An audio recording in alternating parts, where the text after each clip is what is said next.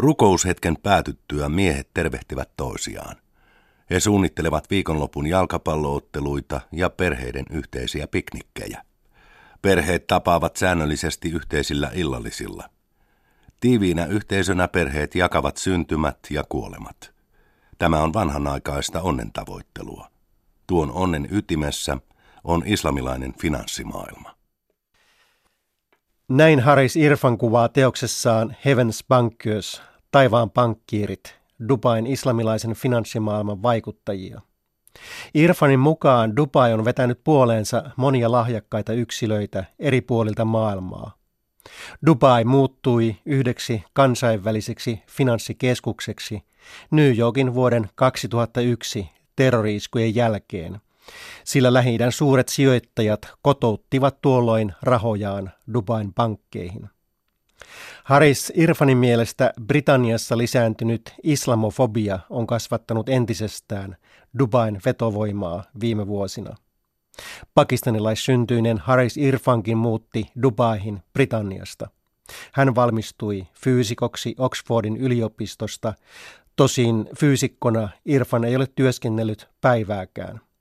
Hän siirtyi sijoituspankkien maailmaan nopean talouskasvun aikaan parikymmentä vuotta sitten.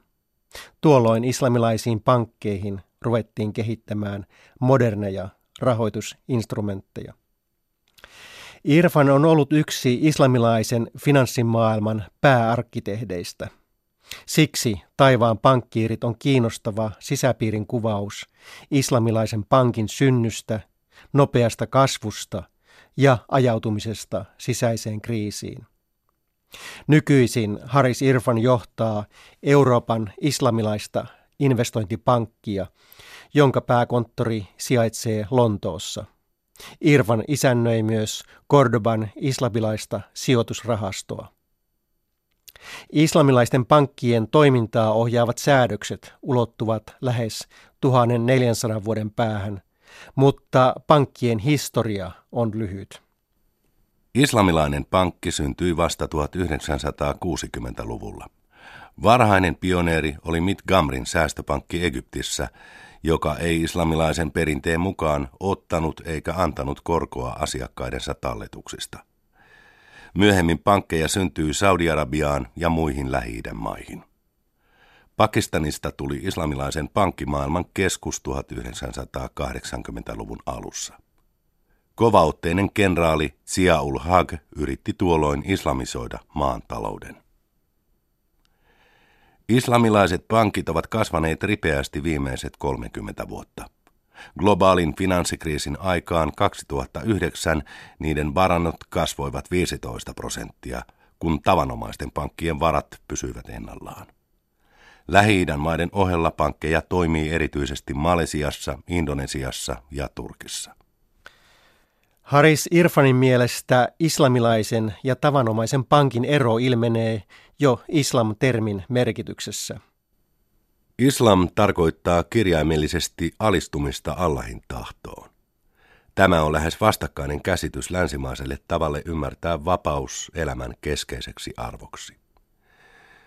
Islamilaisen pankin toimintakin on alistettava Jumalan tahtoon.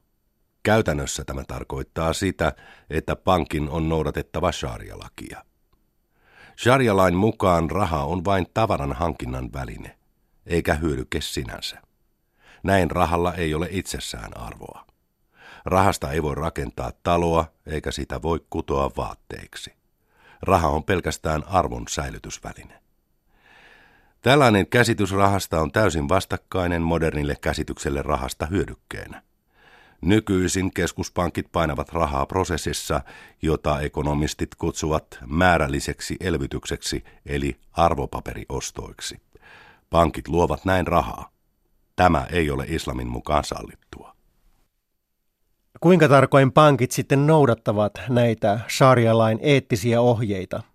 Islamilaisessa pankissa ei sallita korkoa, ribaa. Toisaalta niiden toiminnan on oltava kannattavaa samalla tavoin kuin tavanomaisten pankkienkin. Haris Irfanin mukaan pankit kiertävät tämän toimimalla käytännössä kauppiaina. Koranissa sanotaan, että Allah sallii kaupankäynnin, mutta kieltää koronoton. Miten tämä kierretään? Ajatellaan tilannetta, jossa asiakas haluaa ostaa 10 000 dollaria maksavan auton. Pankki ostaa auton itselleen tuolla summalla, mutta myy sen asiakkaalle 10 prosentin voitolla, eli 11 000 dollarilla. Muodollisesti pankki toteuttaa Koranin ohjetta, sillä se toimii vain tavaran myyjänä. Toisaalta pankki edellyttää asiakkaalta jo etukäteen sopimusta, jossa tämä lupautuu ostamaan auton sovitulla hinnalla ja maksamaan velan tietyssä aikataulussa. Vastaako tämä sharia-lakia vai naamioidaanko tässä korko vain tavalliseksi kaupankäynniksi? Paljon laajempien ongelmien eteen islamilainen pankki joutui parikymmentä vuotta sitten, kun ruvettiin kehittämään niin sanottuja islamilaisia finanssiinstrumentteja, kuten pörssissä myytäviä vakuutuksia, strukturoituja sijoitustuotteita tai sukukeja, eli islamilaisia versioita bondeista. Tässä prosessissa sharia-lain tuntevista uskonoppineista tuli kysyttyjä ammattilaisia – joille pankit saattoivat maksaa vastaavia palkkioita kuin huippujalkapalloilijoille. Uskon oppineet päättivät lopulta, vastasiko joku finanssiinstrumentti sarjalakia vai ei. Jos joku sarjalain ammattilainen ei hyväksynyt uutta instrumenttia, pankki saattoi kääntyä toisen uskonoppineen puoleen. Tätä voitiin jatkaa niin kauan, että joku hyväksyi instrumentin islamilaiseksi. Haris Irfan kertoo, kuinka hän ja muut nuoret pankkiirit kokoontuivat talvella 1996 Lontoon bisnesmaailman keskustassa. He halusivat uudistaa islamilaisen finanssimaailman perusteet. Mukana oli myös shaarialain läpikotaisin tuntenut oppinut. Uskonoppinut kertoi meille, kuinka sharia-laki määritti islamilaisen pankin toimintaa. Sen piti perustua reiluuteen, oikeudenmukaisuuteen, tasa-arvoisuuteen ja yhteiskunnallisen harmonian tavoitteluun. Mutta miten nämä hurskaat eettiset periaatteet oli sovitettavissa moderniin kapitalismiin? Opimme pian, että jokaisella koulukunnalla oli samat näkemykset sharia-lain yleisistä periaatteista, mutta yksityiskohdissa näkemykset erosivat suuresti. Islamilainen finanssimaailma on aika uusi kenttä moderneille uskonoppineille. Se edustaa islamilaisen tiedon raja-aluetta, joten on ymmärrettävää, että tulkinnat eri tuotteiden sharia-sopivuudesta vaihtelevat paljon. Nuoret pankkiirit huomasivat nopeasti, että islamilaisille finanssituotteille olivat lähes rajattomat markkinat. Haris Irfanin mukaan esimerkiksi vuosituhannen alussa kehitettyjen sukukien – islamilaisten bondien tuotto kasvoi lähes eksponentiaalisesti. Uusien tuotteiden kehittely pääsi kuitenkin täyteen vauhtiin vasta kun saksalainen investointipankki Deutsche Bank kiinnostui islamilaisesta pankista. Deutsche Bankissa työskenteli Yassin Buhara, jota Haris Irfan kutsuu Lähi-idän finanssimaailman saksalaiseksi kummisedäksi. Irfanin ensitapaaminen Buharan kanssa oli vauhdikas. Deutsche Bankin myyntikerroksessa, joka oli jalkapallokentän kokoinen, Buhara oli keisari, eikä hän ollut täyttänyt edes 40. Hän oli valloittanut jo länsimaisen pankkimaailman, mutta ei islamilaista. Buhara lateli kysymyksiä. Miksi islamilaisia vakuutuksia ei myyty pörssissä – missä olivat likviditeettituotteet, entä sharia-lakiin sopivat fuusiot ja yritysostot tai islamilaiset hypoteekkiyhtiöt? Kymmenen vuotta sitten Deutsche Bank sai yllättävän tarjouksen Saudi-Arabian suurimmalta rakennusyhtiöltä, Bin Laden Groupilta. Irfanin mukaan se merkitsi islamilaisille finanssiteollisuudelle lähes kvanttihyppyä. Totta kai Yassin Buhara epäröi aluksi, voiko pankki ryhtyä yhteistyöhön Osama Bin Ladenin veljen omistaman Bin Laden Groupin kanssa. Toisessa vaakakupissa oli pääsy Saudi-Arabian ja Lähi-idän kasvaville markkinoille. Se oli tarjous, josta ei voinut kieltäytyä. Bin Laden Group halusi rakentaa Mekan pyhimmän paikan ympärille valtavia tornitaloja ultranopein ja laajakaista yhteyksineen. Tornitaloihin tulisi huippurikkaille pyhiinvaeltajille hotelleja, joissa hurskaiden ei tarvinnut hävetä rikkauttaan. Näin ainakin rakennuttajat mainostivat seitsemän tähden hotellejaan. Hankkeen rahoittamiseksi Deutsche Bankin piti kehittää uusia islamilaisia finanssiinstrumentteja. Uskonoppineilta ja lakimiehiltä vei kaksi vuotta kehittää Saudi-Arabian lakeihin sopivat finanssiinstrumentit. Korkein taloista Abras al-Bait valmistui vuonna 2012. Se on seitsemän tornitalon kompleksi, joka kohoaa satoja metrejä korkeammalle kuin Mekan pyhin moskeija. Rakennuksen kellotaulun mallina on ollut Lontoon Big Ben. Tosin Abraj al-Baitin kellotaulu on paljon suurempi kuin Big Benin.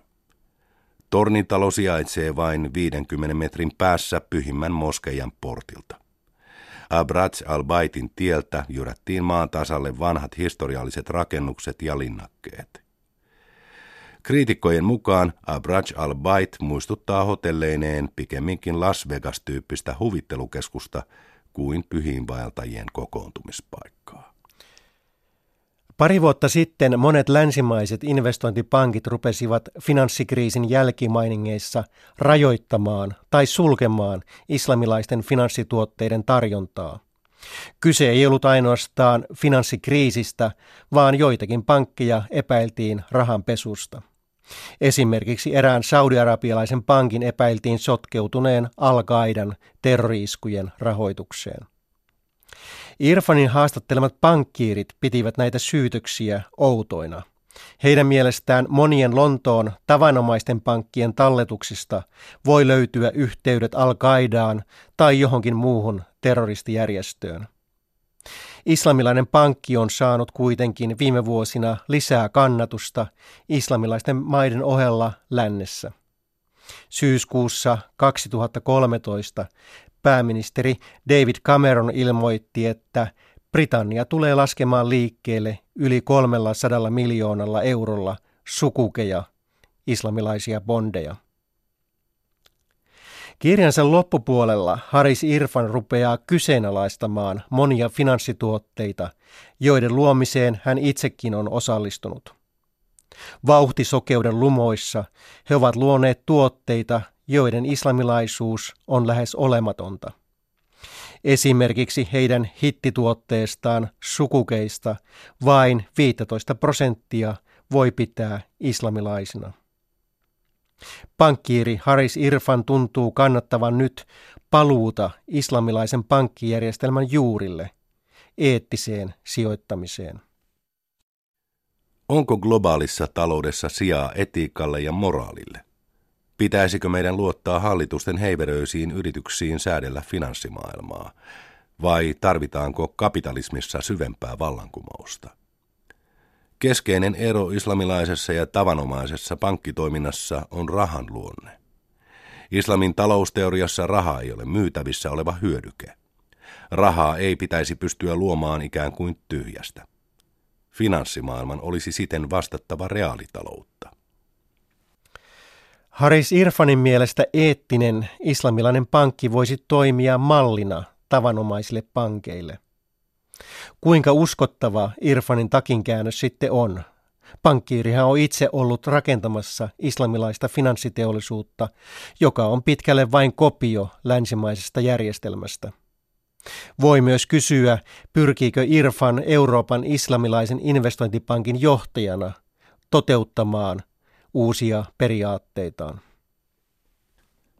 Islamilainen finanssimaailma on käännekohdassa.